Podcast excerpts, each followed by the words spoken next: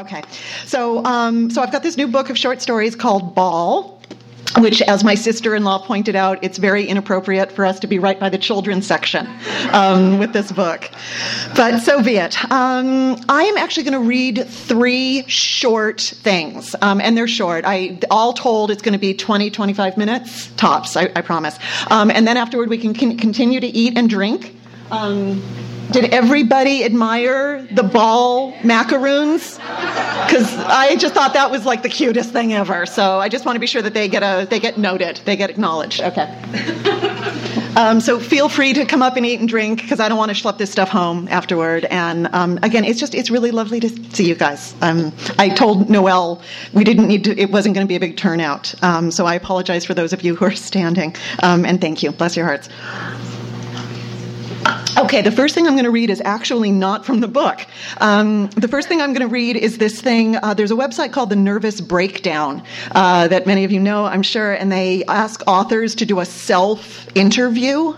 Um, so I did this a while back. It's only three questions. I asked myself and answered three questions. Okay? Question number one What would you rather do than write?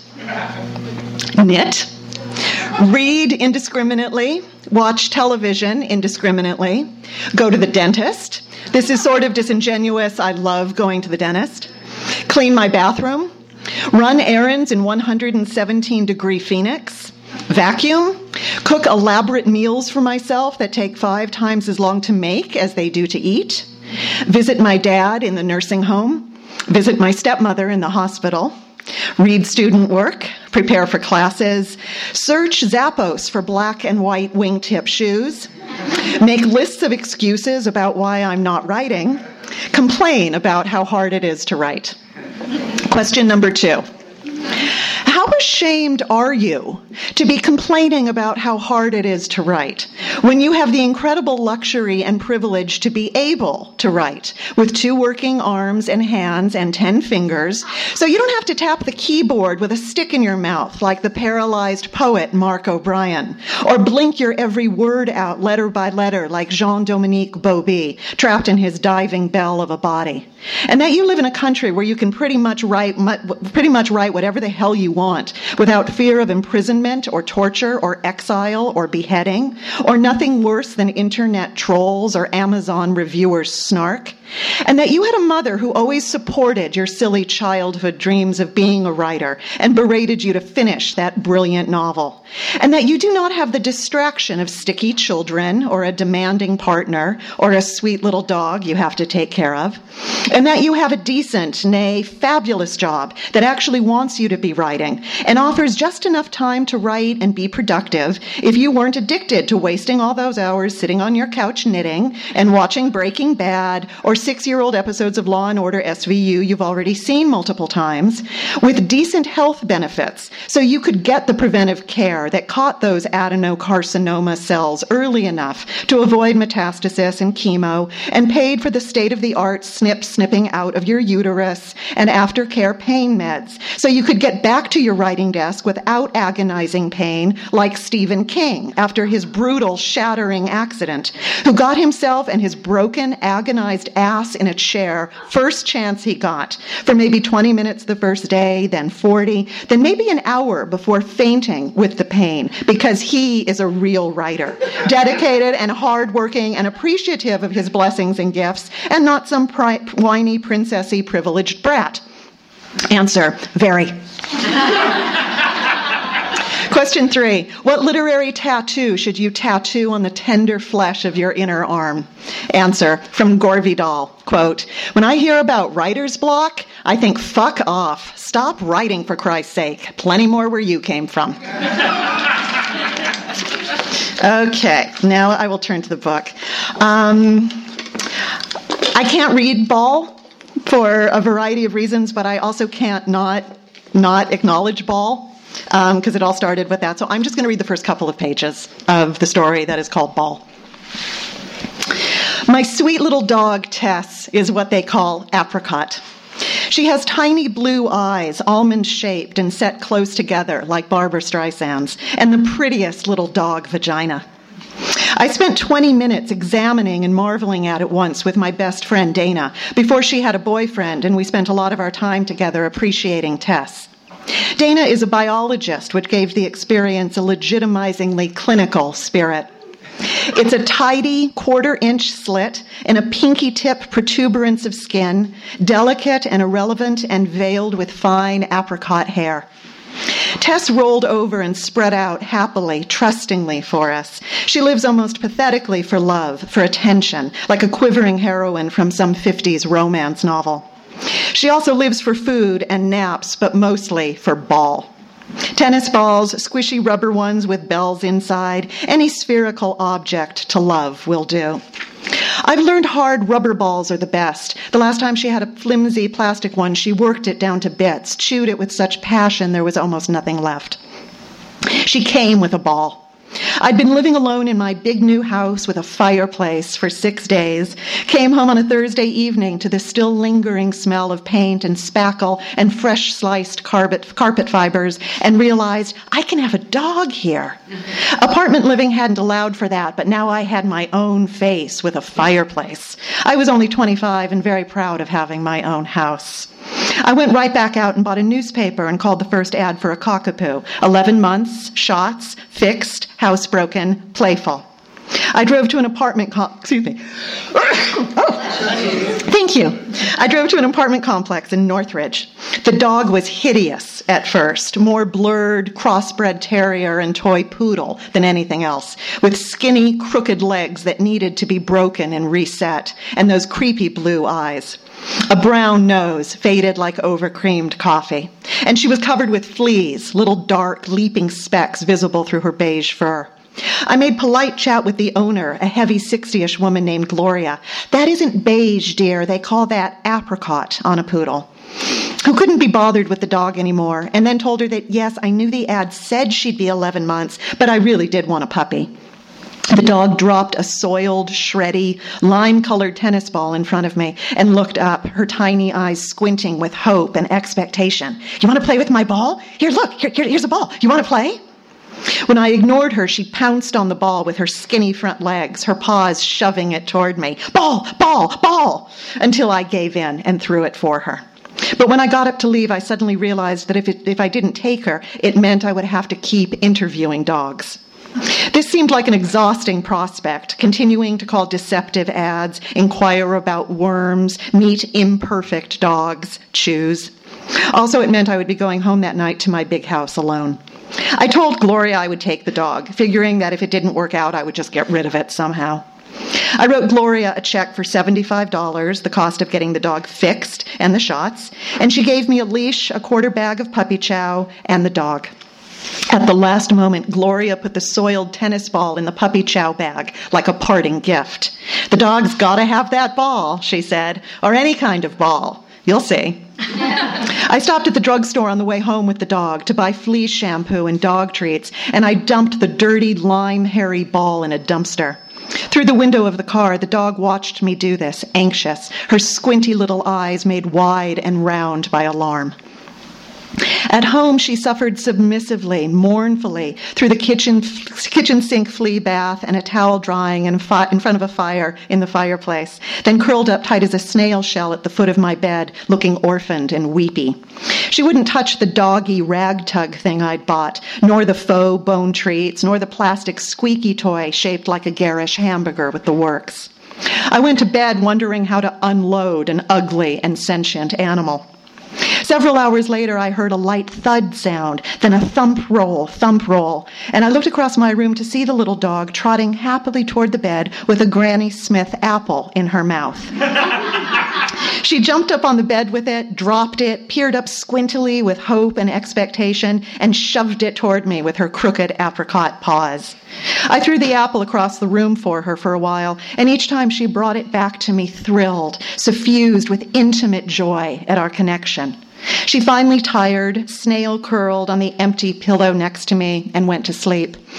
When I awoke in the morning, her brown nose was breathing in my face, and her almond shaped blue eyes blinked at me with drowsy adoration, and I was abruptly slapped swollen with love. I went out first thing and bought her a real ball, periwinkle blue, hard rubber, just the right size and with a solid, stable bounce. I loved her so much it was numbing, and sometimes to jab a feeling at myself, I fantasized about her dying. Getting hit by a car, drinking from a contaminated puddle of water when we went on walks, succumbing to an attack of bloat. Or I would wet the fantasy by imagining that I had to sacrifice her for some reason, put her out of some misery. I'd have her dying of encroaching cancers, where I forced myself to give her a mercifully quick and lethal shot of morphine because keeping her alive and in pain would only fulfill my own selfish needs. This usually made me cry, and once, picturing that and crying, I called Dana and made her promise me if Tess ever did get sick, she'd get drugs and a syringe from the lab, and we'd take care of it so Theda would never suffer. Or I'd think about an epic disaster, a nuclear bomb or a nine point earthquake that somehow destroyed all the food and left me with nothing but Tess, and would I be willing to starve to death instead of eat her? How bad something would have to get to force me to do such a thing. I wondered what Tess would taste like. I imagined her flesh was tender and sweet. Her paw pads were the color of cracked grayish charcoal and smelled of burned popcorn. When she yawned, I poked my nose into the gap of her jaw and inhaled. I ran my hands over the wiry pubic like hairs at the base of her spine and the fine, clumped curls at her throat. She let her head fall all the way back when I did this, so trusting. Her throat stretched to a soft, defenseless apricot sweep. I just wanted to crawl inside of her sometimes, or have her crawl inside of me, keep her safe there forever. Um, I'll stop there, but I will also remind you we have dried apricots to snack on on the table.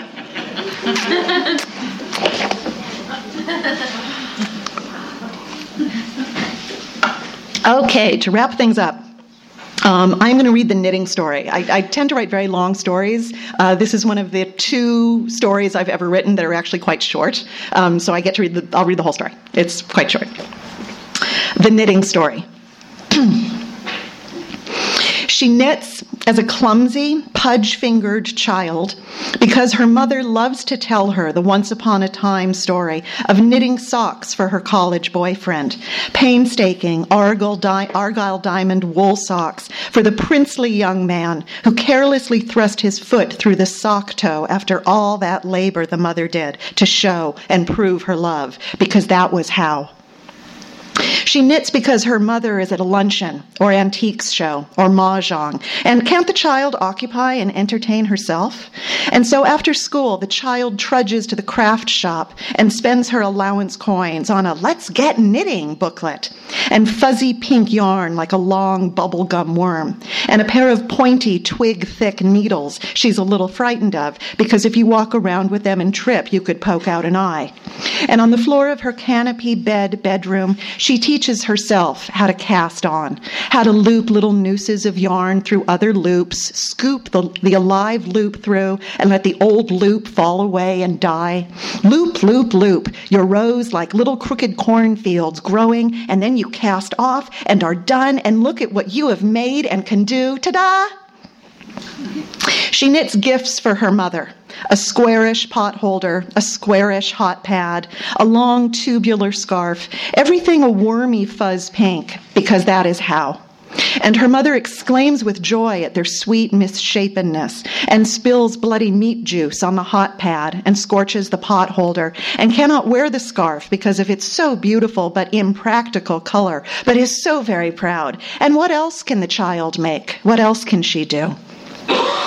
She knits because she grows absorbed by the taming of chaotic string into structure, the geometry of a messy line turned to a tidy grid, and her fingers slim to deft, and she buys slenderer needles and more elegant yarn, and her after schools and weekends are now so very busy herself in her room with all those squares. Square, square, square, a big gifty pile of them. This is what she can make and do. She knits because it is precious of her, because grown ups find this little knitting girl adorable. She knits because her best friend in high school has prettier ringlet hair and wears girlier, more impractical shoes. And so she teaches her best friend how to cast on and loop loop and cast off. And they both make the now perfect pot holders, the precise hot pads, the scarves that lie flat. And then the best friend goes away to an expensive college in an icy state and returns at her first Christmas holiday with magical sweaters, glorious garments with plackets and cables and set in sleeves, and stitches like vines and popcorns, and the holy appearance of lace that everyone goes ooh and ah for. And the best friends, it explains it is not enough to just let's get knitting the same childish stitches over and over again, for row after row gets you nothing but a pile of meaningless squares that no one wants or loves. You must follow a pattern in order to create an actual ooh and ah thing. And she is angry and ashamed, her prettier, better shoed, and effortless, effortless at everything best friend had understood this, and she had not.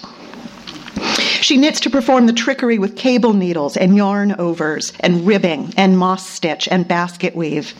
She knits to tame sloppy loose skeins into tidy submissive balls at her hands, at her feet. She knits to exhibit mastery. She knits in public, at coffee houses and airports and parties, her crafty hands blurred with speed, and people look in approving wonder at her industriousness, her occupying and entertaining herself, her unidle hands, no lazy devil's handmaiden, she.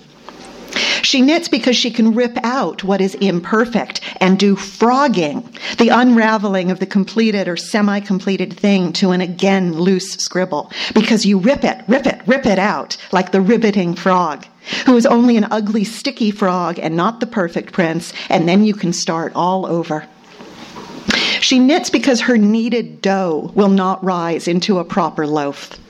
She knits because it frightens her to read. She knits because she doesn't understand calculus. She knits for the first grown up man she falls in love with, a damaged man whose flattering cruelty sends her to study a library of patterns, swatch multiple yarns, debate even in her sleep the best fiber content and thickness, because the right sweater will heal him. The correct cotton merino or cotton cashmere or cashmere merino blend will basket weave and moss stitch and cable this man to her. The ribbing will cleave him under her and keep her at his side. Because look at this, her handmade healing labor of love. So she obsesses over this yarn slight scratch and will it irritate him or keep him sensitized to her? Or that yarn's lack of elasticity and will it make of her precious gift a saggy and shapeless thing? She knits because his flattering, cruel attentions are trickling hourglass sand. His growing coolness stiffens her fingers, and so she knits faster and even faster, like the princess in the fairy story, who, knit, who races to knit sweaters out of stinging nettles for her twelve beloved brothers, turned into swans from a witch's curse, and thus turn them back again before they are stuck that unmanly swan way forever knitting with bleeding fingers to save them into complete again princes by this show of her love. She knits feverishly, her fingertips pricked into splits, but the sand gritty time's up man carelessly thrusts her away before she can finish the last magic stitch. Like the fairy tale princess ran out of time and had one sweater with only one sleeve for the swan brother, who would now be stuck with one wing instead of an arm forever. And she is consumed with guilt and fury at her failure to cast the perfect healing thing in time. And so she frogs the finished sweater, erasingly, wishing, wishing a witch's curse on him, an eternal hair shirt of stinging nettles, a next in line, indifferent and cruel woman who will brutally cripple and leave him as an open forever after wound. She knits a wedding present. She knits wedding present blankets for her fiancéed friends, the Victoriana flowered or fisherman Aran Afghans, to adorn the feet of marital beds or drape across the mission sofas in the den or warm their couple's embrace. She knits to soak the DNA from her sweaty fingers into their lives as they TV cuddle or fuck or share nighttime tales of their tedious, stitched up lives. She knits because she doesn't like the smell of children. She knits because she is afraid of her career. She knits because she is not allergic to cats. She knits for another man who is gentle and loving and neither frog nor prince, and she grows impatient knitting for the pattern of his gentle lovingness. She knows nothing she knits will shape him well or into the right thing, so she stealthily unravels her work by night, like Penelope's secret unweaving to forestall the choice of a suitor. But by day she keeps on knitting for the gentle, loving man, because that is what you do. That is how. She knits like the spider at the center of the web disdains the ensnared fly, even as it feeds. She knits in her mind while the gentle, loving man makes love to her, and she comes only when she imagines herself stabbing her shiny needles into his soft flesh, into the wet, submissive ball of his heart. And so she hurries to cast him off and away before she destroys him with her hateful, unmagical knitting for real. She knits for pregnant friends' future joys, knits whimsical pea pod snugglies and pumpkin hats, and the treacle pink or frozen waste blue or gender neutral blankies to soon be covered in apple juice vomit and leaked urine. She knits for the ooh and ah baby shower moment of applause, and then it is time for the next, less wondrous gift to be opened, and she knits to pity them all. She knits while watching a television program about people who choose to be cast away on a desert island and contest with each other in mock tribes to remain there, cast away and useful to their tribe in some mysterious strategy for survival. And she knows she would knit hammocks from palm frond strings so everyone might sleep hammocked up and away from the sand fleas and snakes and rats. She would knit to keep everyone else clothed. She would knit nets to catch fish. And then, when all her tribal friends were well slept and fed and clothed and warm, they would cast her away, cast her off, throw her in a volcano, and be rid of her forever. She knits vests for the shivering, soapy penguins, newly cleansed of oil because she is nurturing. She knits sweaters for the naked baby pandas in a Chinese zoo nursery because she is internationally engaged.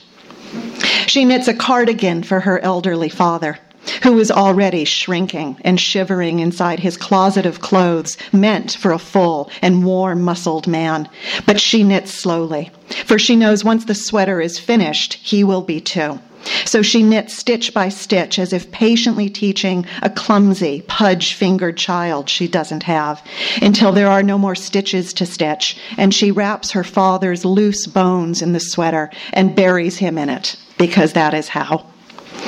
She knits security blankets of bargain bin acrylic yarn for homeless, abandoned infants because she is maternal. She knits chemo caps, soft as kitten bellies, for brave, hair shedding friends with translucent skin because she is supportive and merciful. She knits because studies show knitting reduces the risk of dementia, and she will not become a fogged, unraveling person who must rely on mocking, merciless tribal friends for survival.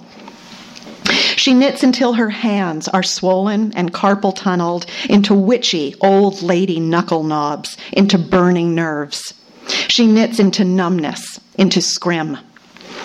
She knits and knits like Madame Defarge in her chair, content in the breeze of the guillotine blade, knits until she feels the blood has risen warm to her ankles, and it is suddenly, surprisingly, her turn now sees she has blindly knitted herself into the woolly, smothering thing that will bag her own cold, twiggy bones, and that is all she has ever made or done. Thanks, everyone.